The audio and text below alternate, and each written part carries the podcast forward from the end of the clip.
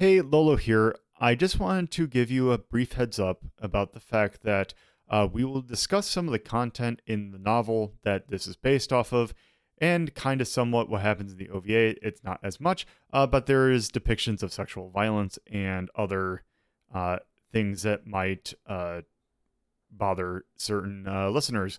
So, um, we kind of discuss it throughout the episode, not in super graphic detail, but we do mention it. So, if that is something that bothers you, you might want to skip this episode. Um, so that's I just wanted to give you a heads up on that, and don't feel bad if you want to skip out on this episode. Um, not that it's not a good episode, but if that's something that bothers you, there's nothing to be ashamed of. Hopefully, you can catch the next episode, which is definitely does not contain any mention of sexual violence. We're talking about Mario. Yeah, that better not come up. Anyway, on to the show. This week on Media Delta, the personal computer boom of the 1980s led to fantastic wondering about what all these machines could do. The power the user had was only limited by the power of their machine and the power of their imagination. But can they summon demons? That's the question that Aya Nishitani's novel series Megami Tensei asked. These novels blend sci fi, demons, high school drama, and that lovely type of hyper-violent and hypersexual edge that signifies this series released in the 1980s. These novels were so popular that two games were created based on them. A less popular action game for the Japanese personal computers, developed by Telenet, and a much more popular RPG, developed by Atlus, which would serve as a starting point for the monolith that is the Shin Megami Tensei franchise and its spin-offs like Persona. There is also an OVA based on the first novel that will be the subject of this episode. Will this OVA hold up to the novel? Is that really that high of a bar? Let's find out as we discuss Digital Devil Story Megami Tensei, the OVA. Hello, and welcome to another edition of Media Delta. Um, oh boy, we have a thing to talk about. Uh, so, on Retro Ink Rhapsody, uh, the sister series to this show, and where all the things, kind of the source of what we are looking at, we took a look at Megami Tensei Digital Devil Story, uh, the game that kind of served as, I mean, not kind of served, it served as uh, the game that would later become Shin Megami Tensei, which would become all the later spin offs, including Persona. But the first game that we took a look at was based on a novel. That novel had an OVA, uh, and that will be the subject of today's episode. And this, we'll talk about it, but it is an experience. Uh, and to talk about this experience me, with me, I have others who have also watched this experience. And let's introduce them in alphabetical order. Hey, I'm Axe, and I like to chump on Sub Zero. Hi, I'm Portable Stove, and I'm excited to talk about this OVA about dentistry. DDS. Uh, Hi, I'm Torpid Typist, and I'm here to talk about porking demons. Yes, you are. So, Uh, yeah. So, uh, Digital Devil Story Megami Tensei um, was originally a novel. I believe it was written in 1986. Um, it uh, was written by one Aya Nishitani. And let's see. Uh, it was released March 3rd, 1986. Um, last reprint apparently was done in July of 2005. Uh, because with the Shin Megami Tensei probably brought more notoriety to this. And yeah, um, the OVA that this is based off of, doesn't, there is not a whole lot of information, oddly enough, about this OVA. Um, to talk about the people who were kind of behind it, uh, there was a, um, I'm probably going to butcher some of these names, uh, Mizuho uh, Nishikubo was listed as a director. Uh, he didn't. s- He does have some other credits, like he worked on Video Girl Ai. On none of the other. Huh. That's like the biggest name that I could think of. Yeah, like, uh, he worked on he worked on a move the movie for Zillion. Um. And like a lot of these names aren't like he apparently did a, some movie that was a tie-in to the uh, Tokyo Disney Resort Uh, and apparently, his most recent work is in 2014, uh, Giovanni's Island. Oh yeah, everyone knows that. Yeah, I, I, it I love Pokemon. not the yeah. Um, the one name that apparently was uh, attached to this, uh, I did looking at it, his uh, kind of his history was kind of interesting. Uh, is the producer uh, that is Toshio Suzuki. Um, he this was his first thing that he produced. Uh, after that, you'll see exactly where he went after. So, Digital Devil Story Megami Tensei was the first thing he did. The next thing he did, Pompoko, Whisper of the Heart, Oh. Princess Mononoke. He went from this Oh. to Ghibli. That's that's a hell of a jump. That is a huge jump. Yeah. He topped the Springfield Gorge. Yes, he did. Uh, there was an uh, there was also another producer that I personally think is interesting because uh, it kind of makes sense with some of the voice actors in this. Um, he also he produced uh, this obviously. He also produced the OVA series for the uh, the Guyver, which I also really enjoy. Oh, Uh, also was a producer for Gall Force. Um, the I believe the first four. Uh, yes, he was involved with the first four Gall Forces, which is something we're gonna have to take a look at at some point. Um, but yes, that is definitely not now. Um, character design by one Hiroyuki uh, uh, Kitazume. Um, let's see, character design has some Gundam. He was apparently character designer for Char's Counterattack. yeah, I can see that. Yup. Um, they're like Mobile Suit Gundam Double Z. Um, uh, also, one of my favorite, the character designer for one of my favorite names of anime, which is Bastard. Good With old two Bastard. exclamation points. Wait, what? Yeah, Who called the Yeah, of it's a sh- show. Yeah, it's No, just someone called me. Yeah. Yeah. Um, I never actually watched it, but it always seemed weird. Um, but yeah, that's kind of the people It's an eye-catching name. yeah, it's the, the the people behind this. It it wasn't like a big studio that did this. It's just this is what they had because I mean it was just an OVA that was just based off a novel, which I mean happens more often than we think about because whole light novel sensation. But yeah, it didn't seem to be a huge like thing. Um, and the voice acting also I did take a look at kind of some of the voice actors, but none of them seemed to be really big. Uh, you had some uh, crossover with um, uh, the, that Guyver OVA, which is just more of a personal thing. Uh, the one I did see that was kind of interesting. Uh, there is uh, the character Kondo. His voice actor uh, is the modern voice actor for Master Roshi. Uh, So that's like the only one that stands out. But just for sake of giving credit to the actual people who work on it, um, the main characters, uh, Akemi Nakajima, was uh, he was voiced by uh, Yu Mizushima. Uh, Yumiko Shirig- uh, Shiragasi or Shirasagi was Seiko Shima uh, Shimazu.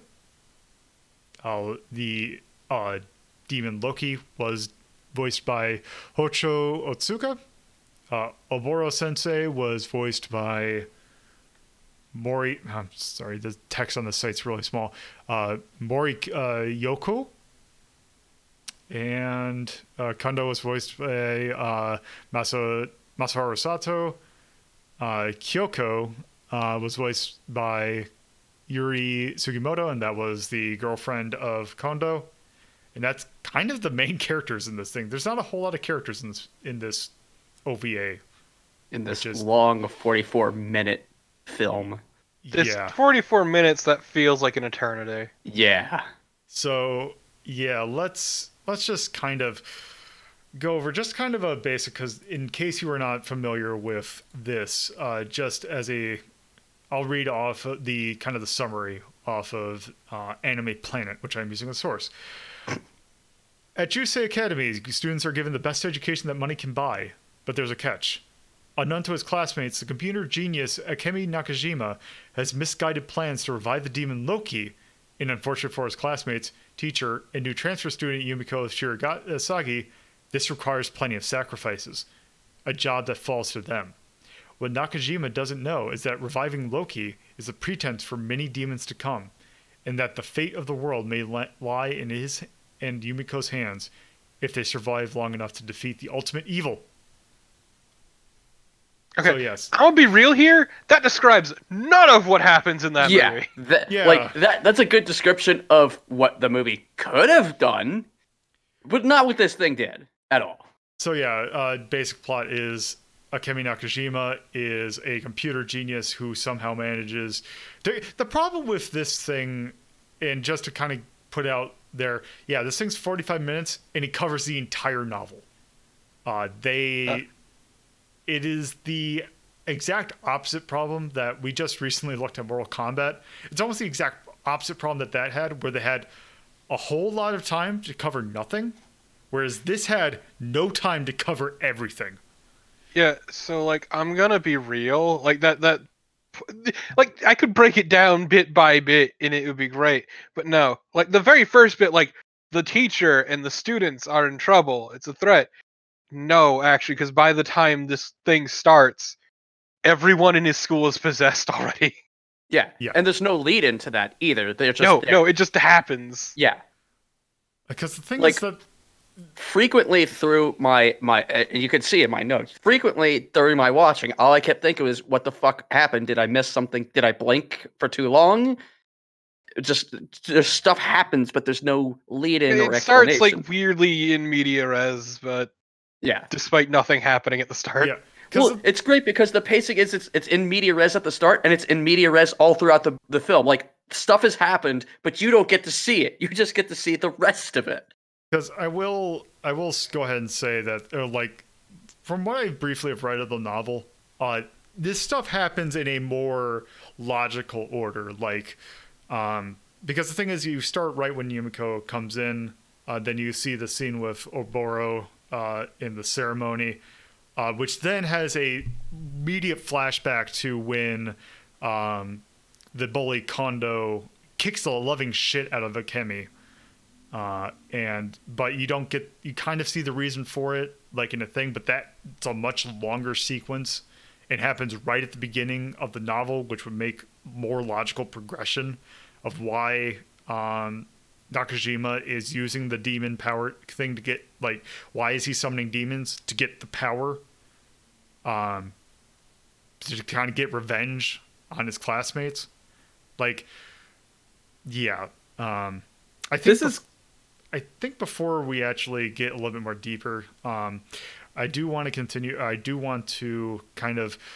I have a series of 10 questions that I feel like we can kind of go through. Maybe we can kind of uh, sort this out through there.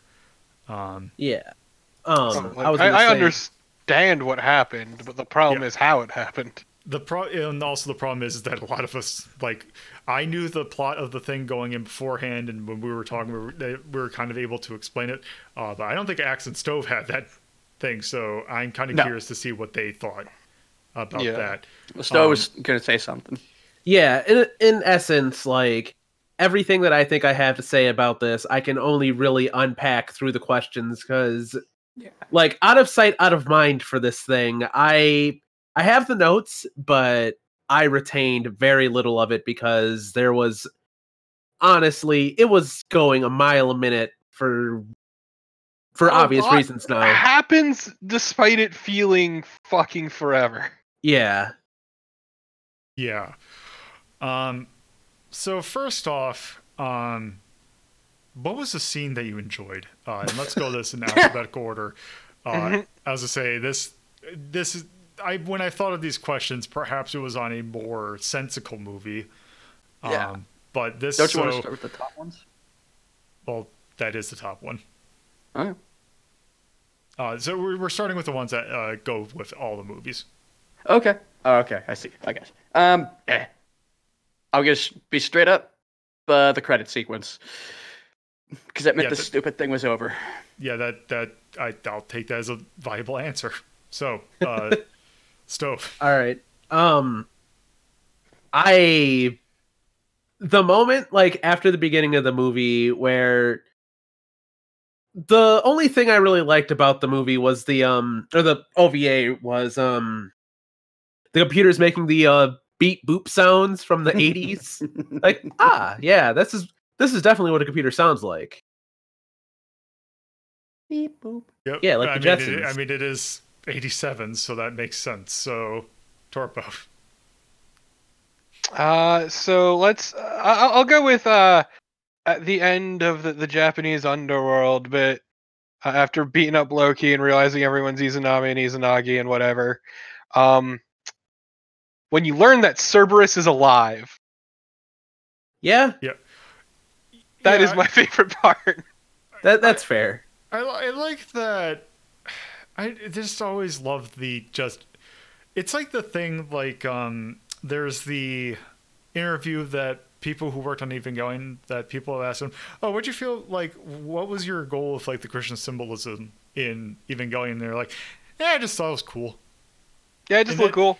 Yeah, that's kind of what this feels like. Is that it's like, oh, why, what, why is it Cerberus? Why is it Loki? Why is it? It's like, oh, they're they're cool, I guess. Cerberus with the single head. Yeah, the the basically it's it's um Kashim from or is it Kashim from that one from the old anime that I forgot the name of? Like the one gonna that, say sure. that that Rush is based off of. Yeah, it's basically Rush. Basically, yeah, it's, it's basically Rush. It's a cyber dog, yeah. Let's Um, say w- there's no Tom Sawyer in this. but it's it's it's the best part of the movie is learning that Cerberus is alive. I um, still say it credits. So, God, um, yeah, I can't think. the thing about it's like this is my favorite thing about this is that it's a genre of OVA that I love, which is the completely random ass released OVA that is based on some relatively obscure thing that just exists. It is something you can watch, and it's like this sure happened. It's the It- it- of- it is prime YouTube fodder. It is you can Yeah. upload this thing Yeah. to YouTube, no one will give a shit. Well, Is that time where you could just find those? yeah, Don't really Yeah. get that much that anymore. yeah, I- it's Yeah. it's just yeah, it's just I like what it is. I don't like it. Is kind of what, What I'm was your generally favorite part, saying. Lolo? Answer the fucking question. Um. Uh, Work for it, bitch. I liked the part where, um, I can't. Th- I honestly can't think. Yeah, of check anything check my no, check my notes and see if you find something See, good. see, that's I why I mean, went with I- Cerberus because like the only part I could really remember that wasn't complete dog shit. Well, Okay, I- I- here's I- about this. I mean, but I was gonna say, actually, why don't we get this out in the open? Uh, the absurdity of the cyber sex scene is kind of great. Jacking into VR to jack off. All right. Okay. So unfortunately, like that that is my answer for uh what is a scene that you had thoughts on. I can read that verbatim actually. hey, hey, fuck that scene with the teacher. That's it. That's all I got. Uh, so I mean, the fucking happened, yeah. so god so just to clarify or to kind of illustrate about what is it like six minutes in the movie? It's like the first thing you see with the computers. Uh, so yeah, basically it starts with uh, what was it, Yumiko? it's yumiko uh, transferring in. Yeah, transferring in, and as she goes to sit down, the protagonist, it, it, protagonist, the, the other uh, Naka. protagonist, Naka. yeah, yeah. Naka, uh, says to the teacher, "Meet me in the library, uh, the computer room later," and she, the teacher's like, "Oh, okay," and then cut to her, Yumiko wandering into the computer room, wondering what's going on, and you see her. Not out. You don't see her fucking Loki so in the wh- VR. But she's So- orgasmic. But she's so- making some noises in some movements. So what you see is she is fully dressed. She is sitting in a chair in the center of a pentagram while someone is holding a mat like a very ornate sword and in another person next to her is holding a candle. It's like in the pitch dark. you know, sexy. You see her like with a VR headset on, just kind of moving around a bit, and then later on, it just you can definitely tell that something is happening, and I like you see and uh, Yumiko goes up like sees Nakashima, and Naka, Nakashima's like, "Oh, you wonder what you're doing?" And he kind of spins the monitor around, and all of a sudden you see Loki just kind of bobbing his shoulders up and down, and then there, God, I'm trying to remember what the how they phrased it in the subtitles, but it's a really She's having fun with a demon. yes, Okay, so I can Uh, point out that I know fuck all about Megami Tensei, but I do know that it gets kind of weirdly horny at times. Um I guess I was just naive going into this cuz I uh Nakajima says, "Oh, don't worry, your body will be sure to satisfy Loki." And I'm thinking, "What the fuck is he talking what? Loki, uh, huh?"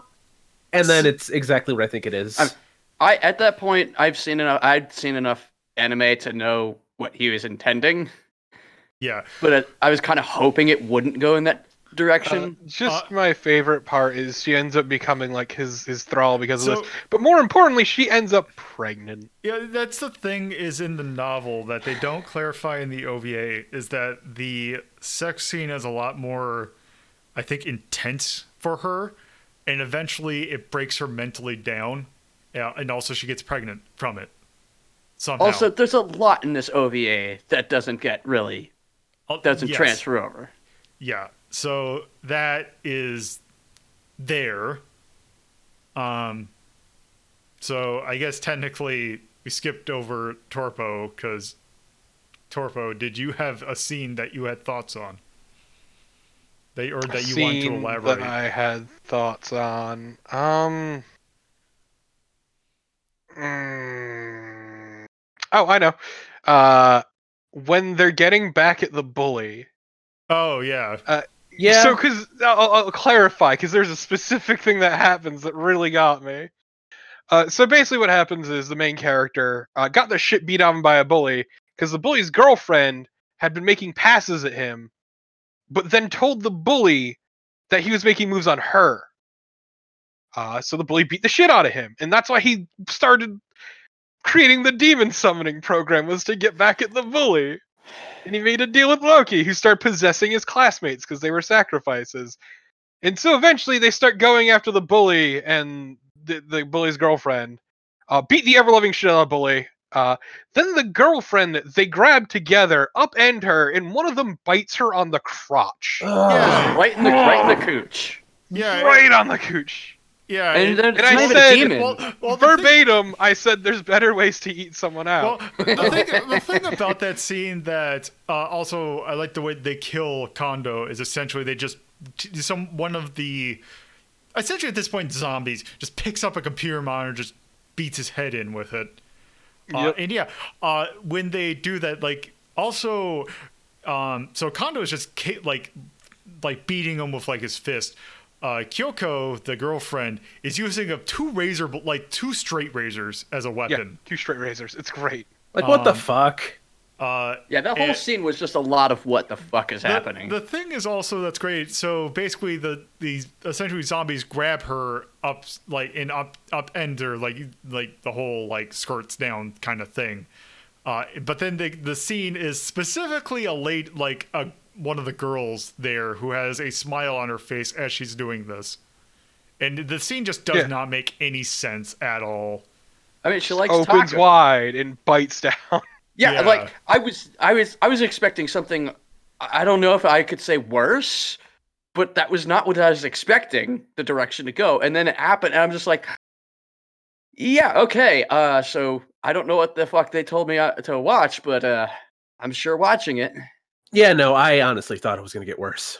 yeah, I thought. y- Yeah, you you thought it was going to go the same way I thought. It would. Yeah. It, it was pretty bad, This is- just not in the way still bad. expected. Yeah, this Yeah, exactly. a whole new kind of bad. Yeah, it's yeah, it just doesn't make any sense. My my note on that particular scene was Coochie Blight. What the fuck? All in the fuck? capitals. And then we enter the meat dimension. Uh, Yeah. Actually, so I think Axe, do you have a scene that you want called out? Yes, I do. And, it, and it, this one pissed me off. Um, it's I don't know what point. I think it's late in the movie, but um, when Yumiko dies, because Loki like gashes out her back pretty hard before they trip teleport away, Hmm. and she dies. And he he uh, Naka Naka starts crying over her death, and it pissed me off because at the very beginning, which was like 20 minutes ago, he basically told her, "Fuck off! You don't want to be around me, and I don't want to be around you." And just magically out of nowhere, after he, and then he's gonna sacrifice her.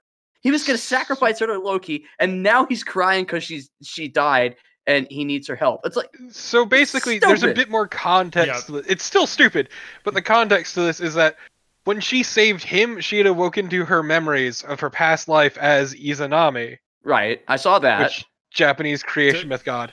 Yep. And at that point, after she had died, he had awakened to his memories as Izanagi. Like that's what those weird dream sequences were. Right, Was him I- remembering that. See, I got, Uh, I got, so I got that was why he was mourning her. I see. I got the dream sequences, but they didn't connect anything. So, so the I didn't get that. The thing I will say about that is that is very much a if because remember that this is really only. I, apparently, I found a bootleg thing of this that did actually come out in English at one point, uh, but it wasn't dubbed. It was just subbed by some company I had not seen. The thing with the Izanami Izanagi thing that is a, probably a lot more uh, understandable if you are actually Japanese and have been taught the original Yeah. like the, the creation myths, which none of us are. It's it's so why him taking her to the underworld was such a big symbolic thing. Yeah, I understood absolutely none of that because no, I can understand completely. I'm Like, just giving yeah. context. No, no, no, and I, I appreciate that, but I still maintain. that- But if I were to, if I were to not even know any of that, like what you just said, and I were just to have watched this on its own, this is nonsense. And that entire scene annoyed me because the OVA itself didn't link any things. Like for at, at what for like half a second, okay, the two of them are enemies. He's going to sacrifice her to Loki. And now all of a sudden she's shooting laser beams out of her eyes, and he's shooting laser beams out of his eyes, and apparently they're both gods. No. I have a few problems with this.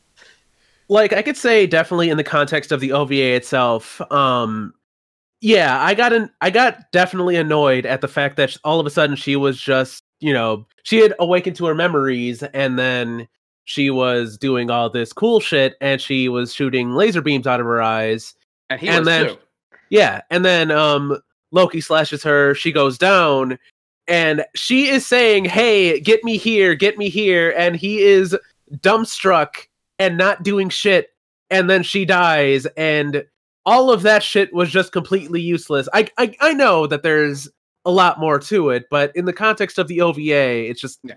wow. the okay. problem is it assumes cultural context that you may not necessarily have. Exactly. Exactly. Fair. This, is- this thing's biggest downfall is it assumes that as well as the read the novel, which is Yeah, I- what you told me uh, the other day. Yeah, it's it is definitely. Uh, I, and that will I have a question that one of the questions will be covering yeah. that. So I- it is a thing that I would definitely like put an asterisk next to. Is like, yeah, technically maybe we are not the people that are the intended audience, but that is something that I could at still least be a get thing. it. But yes, I mean, Because well, you're a also, nerd. yeah, yeah you know the Izanami Izanagi thing, Yeah. Yeah. but yeah, I learned Anyway. it from Persona 4. which is fitting for this.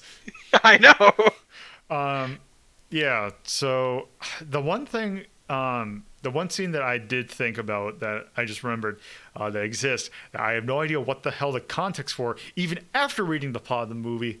What the hell is this scene with the bank? Yeah. Yeah, no, I was thinking about that too. Like wh- why did they go to the bank? Why did Loki need money? What the fuck? So, yeah, that was never touched on, was it? So the there's a scene where the the teacher just is like talking to Loki, and like Loki is using because she makes a backup of the devil summoning so that she can talk to Loki whenever she wants.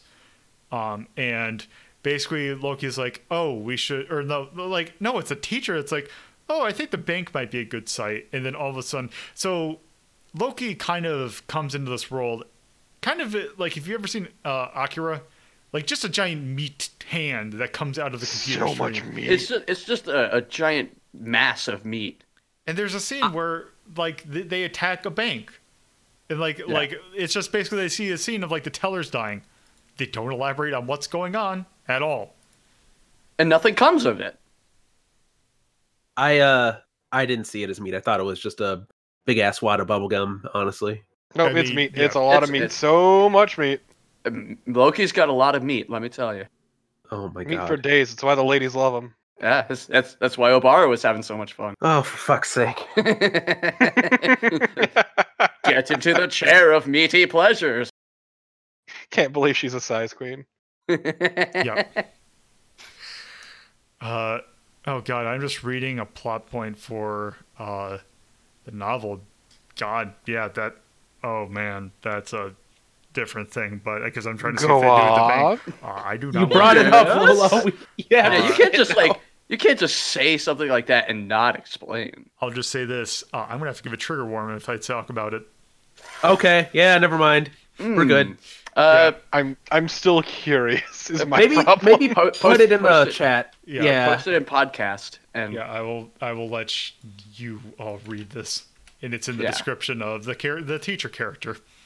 Oh, good, good. Uh, this is already good. So Okay. yeah, it does not say what the thing is. It does uh, illustrate some things. I'm glad they cut out the OVA. Um, but yeah, like the, they don't mention like what happens with the bank at all. Like I think maybe it might be sacrifices that they need, but it doesn't really go into. that. Oh, Yeah. I see. Ugh. That is Yeah. not good. yeah, we will cover that if we cover the novel. Uh, Which we will never do. Fuck that. there uh, is okay. I'm sorry. I do have to point this out, and I do apologize if there di- if this does require a content warning. I'm not going to say anything too like scandalous or anything, but there was a moment where I was just like, "Oh, okay. I guess this is happening now too, huh?" Like between uh Yumiko regaining her memories and Loki showing up. There was the Yeah. scene where it looked kind of sketchy, and I was like, "Yeah, I guess Yeah. I figured this shit would happen again." Yeah. Oh, yeah, I, kn- I remember this scene now. So Yeah, I guess it- they were they were trying to avoid going full on with what actually happened. Yeah, But they're- what we thought was happening was happening. Gotcha. because the thing is is that there there is a this was late 80s so there is some this was definitely an era, era of edgy bullshit sometimes happening but yes Yeah. um yeah so yeah i'll have to probably put a warning from that but anyway Yeah.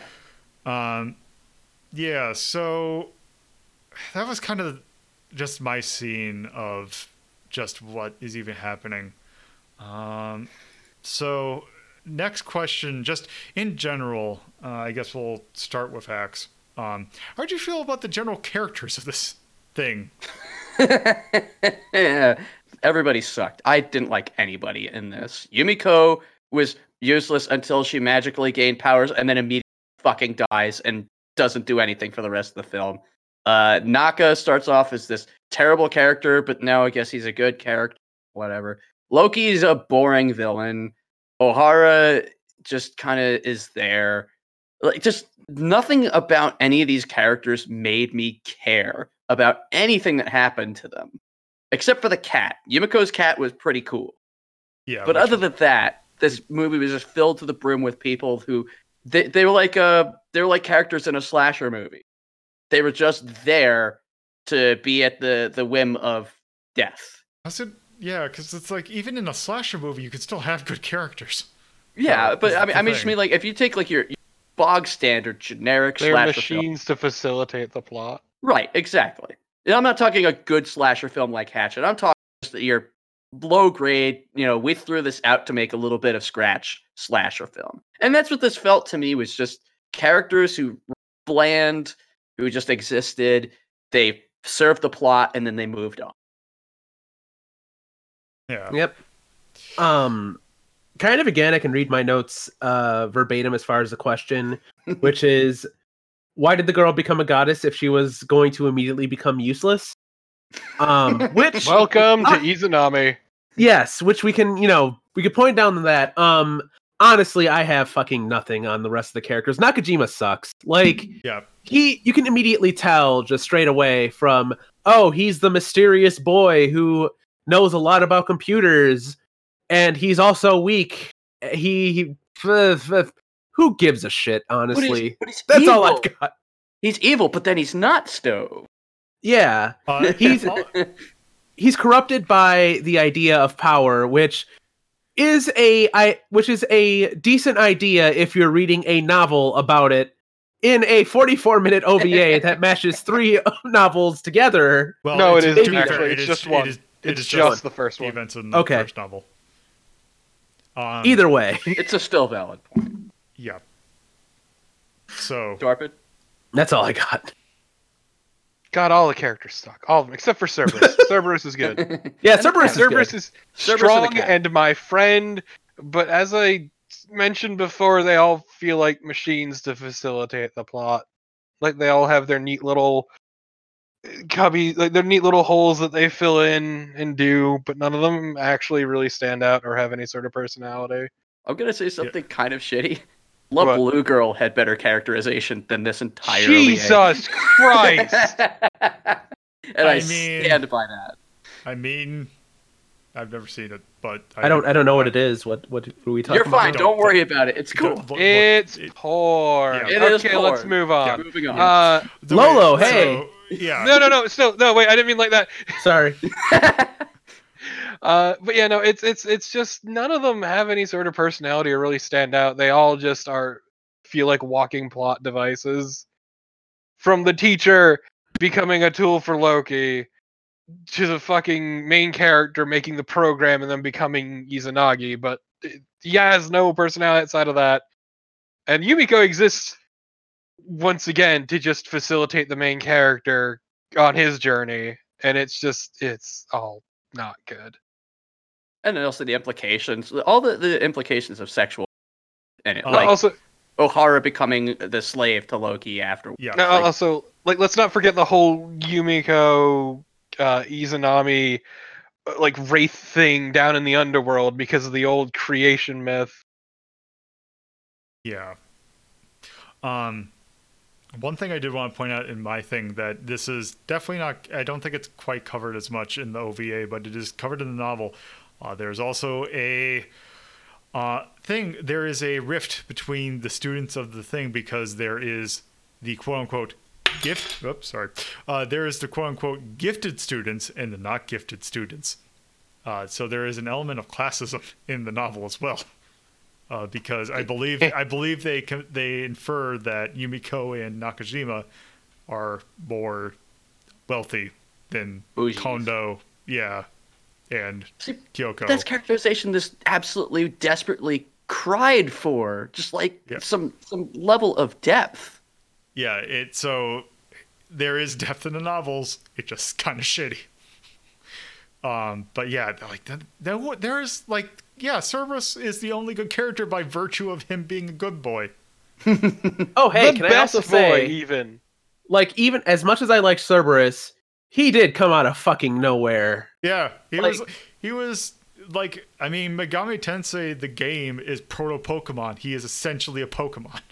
Yeah, to be fair, this is he has a demon summoning program. I think he even mentioned Cerberus at some point, Yeah, yeah, because like Cer- before Cer- he's summoned.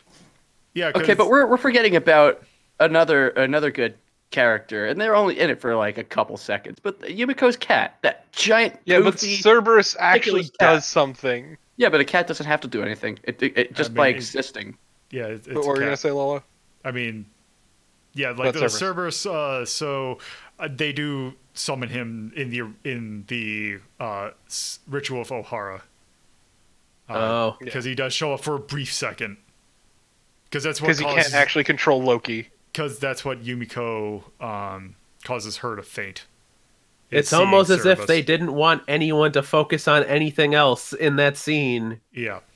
Uh, Um. So yeah, that's uh, the characters. I mean, we can answer this one really quickly. How'd you feel about the flow? sucked. Fucking Awful. garbage. there was flow. Yeah. So the worst part is it went like a million miles an hour. Shit was happening nonstop, but it still felt like it took forever. And it felt like nothing actually happened in any of the time. Sucked. It's just Um, garbage. Yeah. Um. I. Yeah. that I don't really. It, it's yeah, it was really bad flow, uh, which um, speaking of the flow and just the fact that they had to shrink this, I'm going to combine these two questions.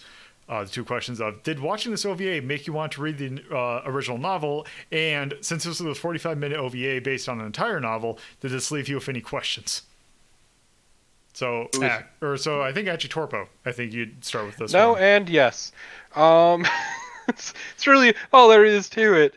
Uh, also, I feel like we should mention the sequel hook, where Oh, right. O'Hara activates the computer and is like, "Where's Loki?" Because Loki's now dead and trapped in the the underworld, the Japanese underworld specifically.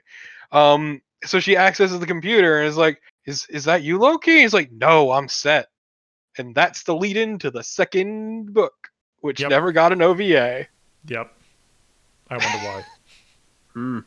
Well, also, I saw some tidbits from the second book, and man, that is even worse than this. Fantastic.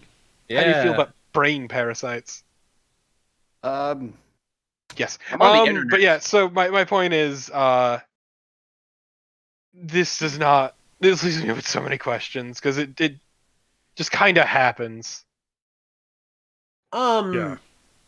honestly, like, it doesn't really make me want to read the original novel. If anything, it just makes me feel like I really should have already read the novel before I watched the OVA, which I guess is probably the way that it was intended. I don't know if it was actually just like an advertisement for it as much as it is, hey, here's this thing you like. It's animated now. Congratulations. It's definitely Um, got that preaching to the converted vibe. Yeah.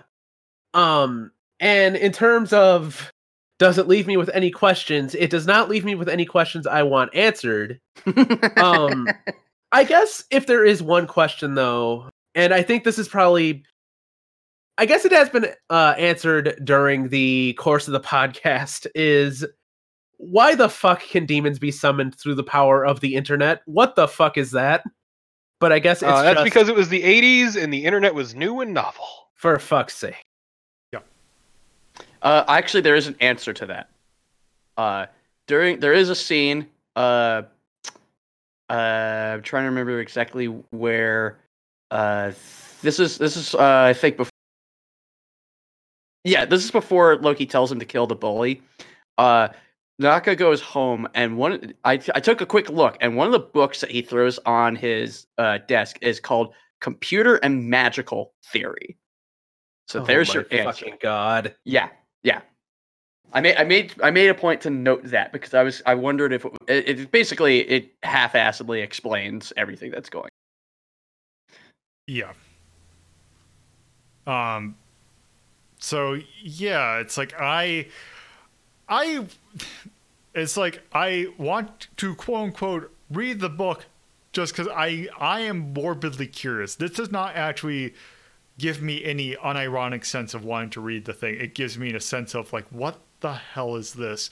And to be honest, if this if this was named anything else, if it was any other medium, if it was just a random ass OVA I saw, I absolutely would not be interested. But the fact that, and to tie this into the next question, uh, how do you feel about this being eventually what led to Persona slash Jack Brothers in the Shin Megami Tensei franchise at large? If it didn't have that, I would not give a slightest shit about this. but yeah, uh, how do you feel about the fact that this is what led to Shin Megami Tensei, which led to games like Jack Brothers in the Persona series? And I think Axe. Uh, well, I'll, I'll start by answering the other two questions since I didn't answer them yet. Oh, wait, I Um, thought you did. No, uh, no, I have no interest in reading the novel after watching this, specifically because any media that tries to force me to do something else to understand it better, and this like something like Destiny, where in, in order to understand the story of Destiny, you had to have a mobile app to to read information off of stuff you found in the game. I don't like it uh, because I expect you to put the information there for me to to to to uh, piece it all together in that one thing. And if you have supplementary stuff that helps you understand a little more, cool. But this is expecting you to have read the book and to understand all these other things. And that's just not I don't I don't like that. And uh, it left me with a lot of questions, but like Stove said, I don't want any of them answered. it's it's just um it was a mess and uh i don't think i don't think even if i understood what was happening even if i got those questions answered i don't think i'd be satisfied. I think i just hated um because usually stuff like this gets explained pretty badly. As far as uh the the next question how do i feel about persona and, and jack brothers? Uh good. Because persona uh, at least from what i played of of three it's an interesting series. Uh, I played one, two, and three, but I didn't beat any of them. But they're unique games, and having something this bad lead to something that's actually unique and good, and also as cute as Jack is, uh, I think is a good thing. I still hate this very much, and I will never watch it again, and I'm going to erase it from my memory. But I, I, think it's good that we we ended up with a, a, an interesting franchise and some interesting characters. Yeah. Um on my end like somehow it makes sense that this is eventually what led to the Shin Megami Tensei series, which, you know, that's an obvious statement, but like in terms of Persona, like keep in mind Persona 1 and Persona 2 were a lot more like the other Shin Megami Tensei games. Um and then of course it became, you know, what it is now with Persona 3 on.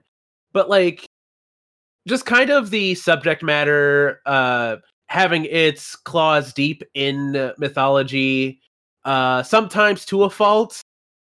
Um definitely i guess i could see this is a good foundation for it but man this the ova just does not help matters. Like if i were to see this and go okay well i guess this is just megami tensei i would just not be interested in continuing on with the series but as it stands, I first heard about it with Persona, so there you go. I don't know if that answered the question or not, but I mean, good enough. Yeah. Torpid? Uh, oh, he rises. Uh, so, I'm gonna clarify. I don't give a shit. It means nothing to me. There's only like really two big things from this that are taken and used in the series, and that is the devil summoning program. I say flipping off the TV. Um, and also the summoning of various demons being deities from various religions and myths and various spirits and all that shit. That's it. Uh, the actual Megaten games uh, go on to do their own thing immediately. Just fucking immediately. Then you get two, which codifies a whole bunch of shit that's used later in the series. Still, pretty much unrelated to the actual Megaten, the, the book.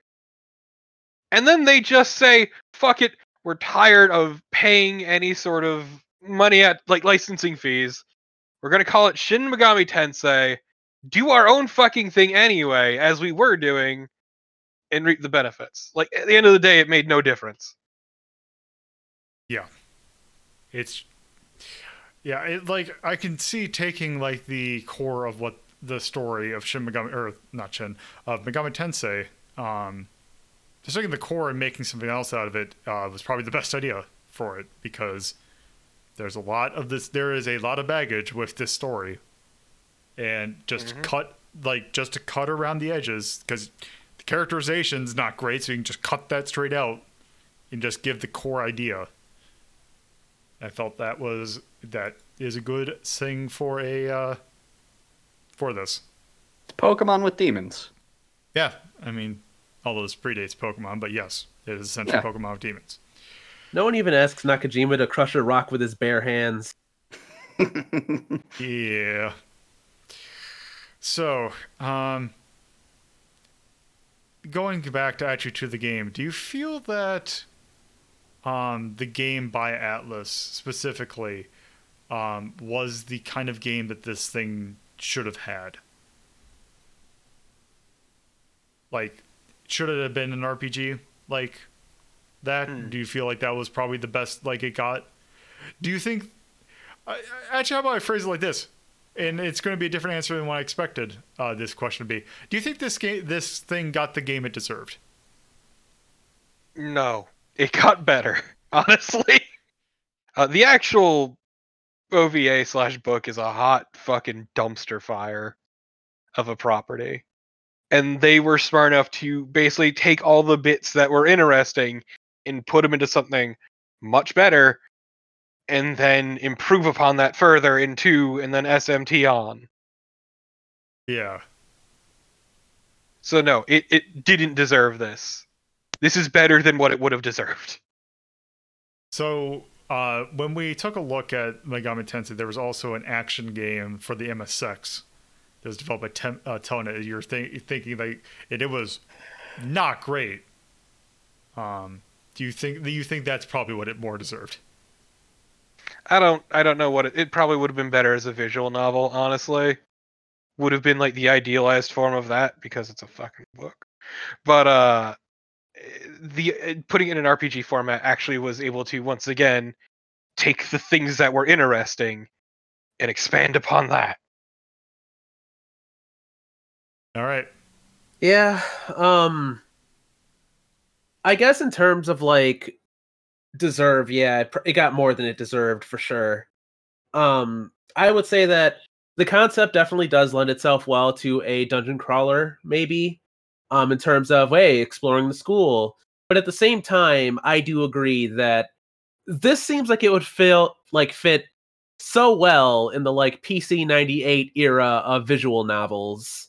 Just that's that's pretty much it. that it it feels like it definitely should be more of a visual novel than an RPG. Yeah. Yeah, I mean, no, I, I 100% agree. In fact, I was I wasn't sure if I either of you were going to answer the same way, but I, I that's all I was thinking as I was watching. It's like you know this could probably fit in, in a VN, like something like Dead of the Brain style. You know, just some some light action and then just a ton of you know text parsing bullshit. And you know, I, I'm not super familiar with the games, but I I agree that an RPG is giving this this particular OVA something way better than it's even asking for. Um, yeah, no, no, I could see, I could absolutely see this working as a visual, but uh, apparently the uh, the RPG style worked out just fine. So Uh, yeah, because it's yeah. I I think that it's like it. It's kind of why I want. I'm kind of glad I watched this because it was like, it's fascinating to see that this is the thing that got one of the most popular franchises in Japan. Like its start. Um. Because yeah, um, one of the other the last question that I had, um, is uh, I'm trying to think of a different way to phrase it. Um, did if you watched if so, imagine that you were looking at a thing on this. You would watch this. You'd watch this OVA of outside of and like read the novel. You read the OVA. You saw the game on. You saw a game on the shelf that's based off this. Would you pick it up? uh, oh, that's starting with me. Uh, Yeah. Fuck no. Fuck no. I would pass on this so goddamn hard. Yeah. like if if this was my introduction to the entire franchise, I probably never would have picked up Persona 3. This was horrible. Yeah. Uh, stove. honestly i kind of already answered it a little bit um yeah if this were my first exposure to the megami tensei uh i guess it's hard to even call yeah megaten i guess if this were my first introduction to it i would have said okay well fuck that and then my thought would be like okay shin megami tensei but it's still megami tensei which is you know obviously a really dumb way to look at it um I would have just said I would have just passed on the franchise completely if this had been the first thing that I saw of it. Um, but it wasn't. And it's not like necessarily that I am super deep into Megaten, but I have a passing I have like a curiosity with like some of the later Shin Megami Tensei games. So there's that. Just I don't want to touch anything that's just Megaten, like Megami Tensei. Yeah. Well, thankfully there was only one game based on this particular novel And I don't want to read the second novel or the third. New. or the third. New. Guess, guess what? I'm It gets getting y'all both from- crazier and worse. guess what I'm bringing y'all for Magfest? You don't have it. Uh, Luckily, mean, I'm not going. I mean, you you can just uh, find it online. There is a English translation of the novel that you can just. I have better things to do with my time, like Good. literally anything else. Gonna print it out and just slip it under your doors. So, uh, Torpo. Fuck no. So Oh. uh, it's, it's it. I, I wouldn't pick up a series based on this. This is ass. Not even the good kind. This is just awful. Yeah. Digital Um, ass. Mm. yeah, I, I, I think we've kind of gone over everything we need to for this. Let's just go ahead and rank this thing. So, In the trash. uh, we have a 1 to 21 uh, scale uh, where 1 is an absolute masterpiece, uh, 21 being absolute trash. Um, uh, and it is on a rainbow scale going from indigo being the, or violet being the highest, red being the tr- uh, lowest. So, Awesome. um, yeah. let's let's take re- real quick. Let's take one second to appreciate that this entire episode has been longer than the OVA. Yes. It's it's the it's the wizardry problem that we had. when we Exactly. Um. So, uh, how is this going to work? Is I'm going to go in alphabetical order. You just give me your number and kind of a brief reason why. So, X, I think I know what your number is going to be. Yeah, I think one. No, it's fucking 21. And it's because it is an incomprehensible mess that expects way too much from the viewer uh, and just doesn't respect their time. Okay. Stove. Uh, I can't go above 21 either. Like, I I can't even really say 20 because like notably underprepared or spoiled just doesn't really scratch the surface of it. There's not really much that's redeeming about. Um, it sounds like Megami, Te- uh, the Megami Tensei flat in general, but like condensing one novel, which is already pretty fucking bad, into a 44 minute OVA just makes it fucking worse somehow. I mean, obviously there are some bits that were even worse than this, but yeah, no. 21 for sure. Okay. Torpo.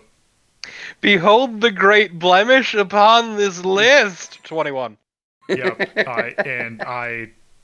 There's no. Yeah. It's no. It's. it's You can't argue it's with it. it's the worst. Like that. Okay, it's not the worst, but this But it's is bad in so many ways that it is uh, Because inexcusable. because if just a kind of comparison, if we take a look at the stuff we've taken a look in Retro Rank Rhapsody, uh, like I'll take the basic attack list.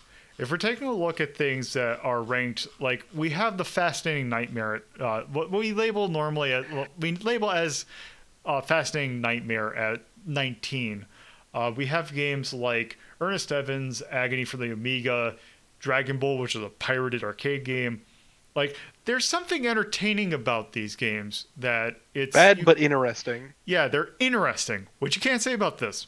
Looking at games in 20, uh, we have games like uh, Last Fighter Twin, which was a brawler that's based on uh, Banpresto properties, which was notably buggy.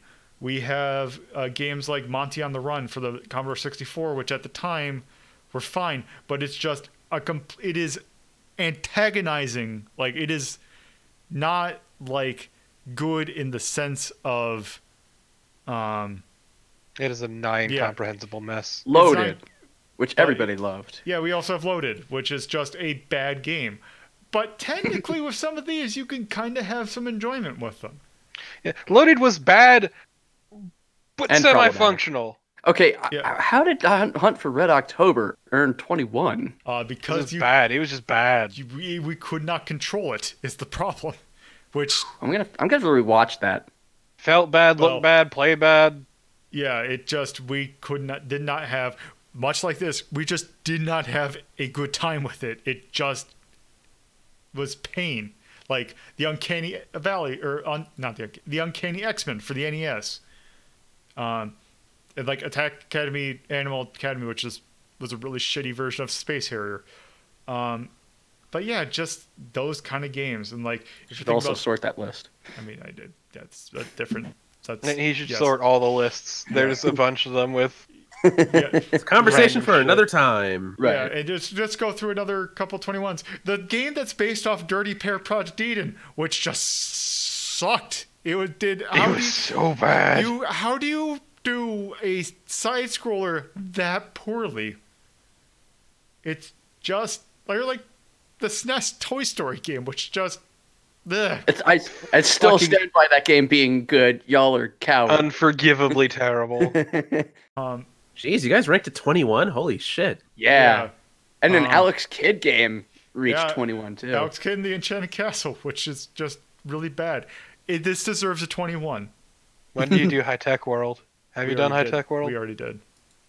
Where'd that rank? I need to Uh, know. uh, I believe that also ended up at 21. Uh, Good. wait, oh no, I think it's under. Yep, yep, yep. Alex Kidd in High Tech World's 21. Because it doesn't respect your time. Yeah, that's why we also, for the charm, gameplay, and difficulty, just gave middle finger emojis. Anyway, But yeah, that's that's kind of the point here we're trying to make. Is Going- it's it's a It's a nine good company. comprehensible mess. Is is the problem with the It's- the Megaten move uh, OVA? it's an unredeemable piece of crap that you would have to work really hard to make it even watchable. yeah, it's just it is. Problem is the story's bad to begin with. None of the characters are interesting. The animation is okay. The one Yeah. saving grace for it is the fact that it is only 45 minutes long. But Yeah. even then, but it feels so much longer because once again despite shit happening like a million miles a minute it just drags on Yeah, it's Yeah. it's it, it exists in this bizarre like Schrodinger world of it's a short movie that lasts way too fucking long, and it's super. This stuff happens a lot, but nothing ever happens. It exists as in both states at the exact same time. yeah. So, um, for need a couple let's see things here, content. yeah. Let's uh, let's do for content. Let's call slightly problematic. It is gory. Uh, slightly as Age. being kind uh, yeah. So it is. There are things that, if you're worried about that. Oh, actually, do I have? Do I have a thing on here for? I don't have an assault category. Um. I. Why not? You know what? I'm just gonna do H plus, which is heavy sexuality. Even though technically it's not what I had intended, but I think it earns it. We c the heavy could imply a different connotation. Heavy petting. I, I, I, No, I probably should think of a different thing, but yes. uh, you Um, could you could go with uh, one that would be problematic sexual content. That that could be. Um, yeah. Um, so other than that, um, also for a tone or like this is most definitely a. Um, let's see of what we have here. it's urban slice of- fantasy Yeah, it's- Sci-fi? Let's go fan. Let's go fantasy. uh, it's a real fan load Yes. Uh, Don't you want to want a font? Uh, should we go spooky for this, yeah Mm, or do we? it's supposed to be horror-y Yeah. Okay, so we'll go spooky.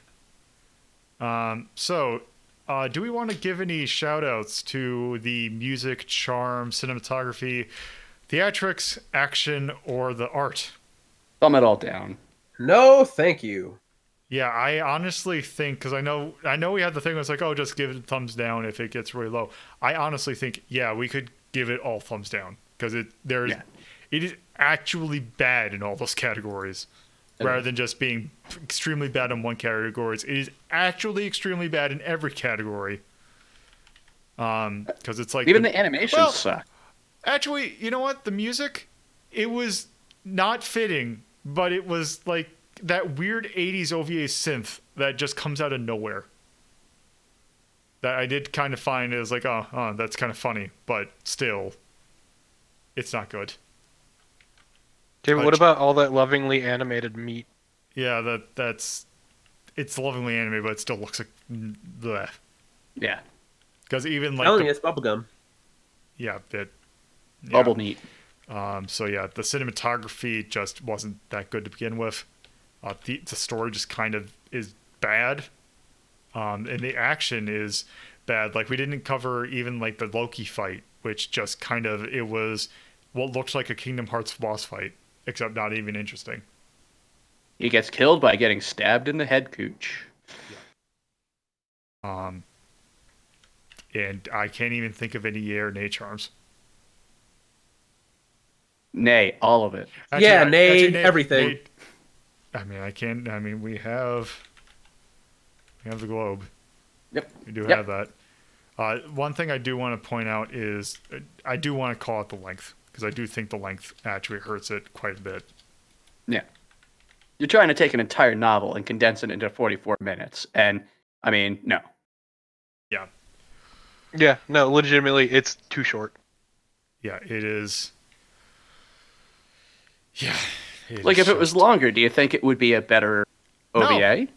no, but it might No, actually. it would still be bad, but at least it'd be able to clarify a bit more and give a bit more context. It, it would take it maybe from a 21 to maybe a 20 or a even a little maybe a little bit higher but still it's no it's just not no Yeah. It was too fast and didn't have enough time to do anything. I don't see it being any type of length and it getting a 19, honestly. I don't Yeah. think this is at all a fascinating train wreck. yeah i mean that's why i said 20 It's just a train wreck. Yeah, it's thoroughly unpleasant.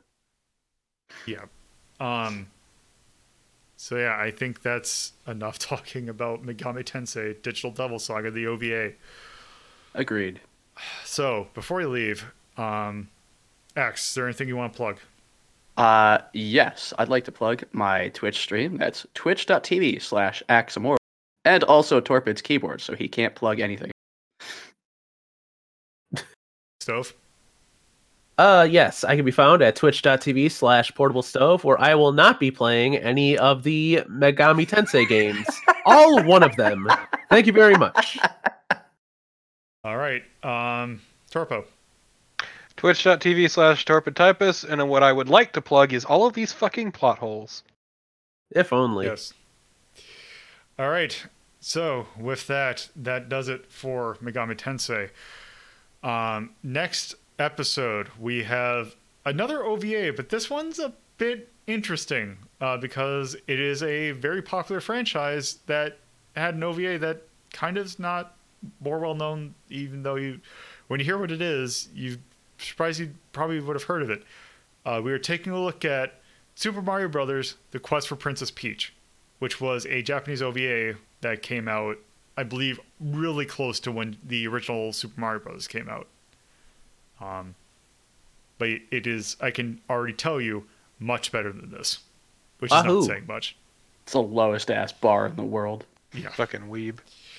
So yes, um, that will be next episode. So, thank you all for listening.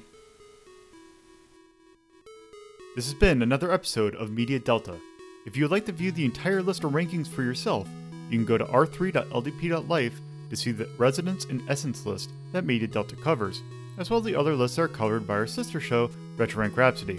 If you'd like to watch Retro Rank Rhapsody, you can watch it live on Fridays at 7:30 p.m. Eastern Standard Time, Saturdays at 2:30 p.m. Eastern Standard Time, and Sundays at 1 p.m. Eastern Standard Time, live on Twitch at twitch.tv slash loadedpuzzlo. Or you can view any of the episodes anytime at youtube.ldp.life. If you would like to help with hosting costs, you can go to patreon.ldp.life and help out with a $2 or $5 pledge. If you would like to discuss this episode and any other episode of our community, you can join our Discord server at discord.ldp.life. If you want to follow the show on Twitter, you can follow it at Hazeltown Story, or you can follow me, your host, at Lolo de Puzzlo. Thank you for listening, and I hope you come back for around for the next episode.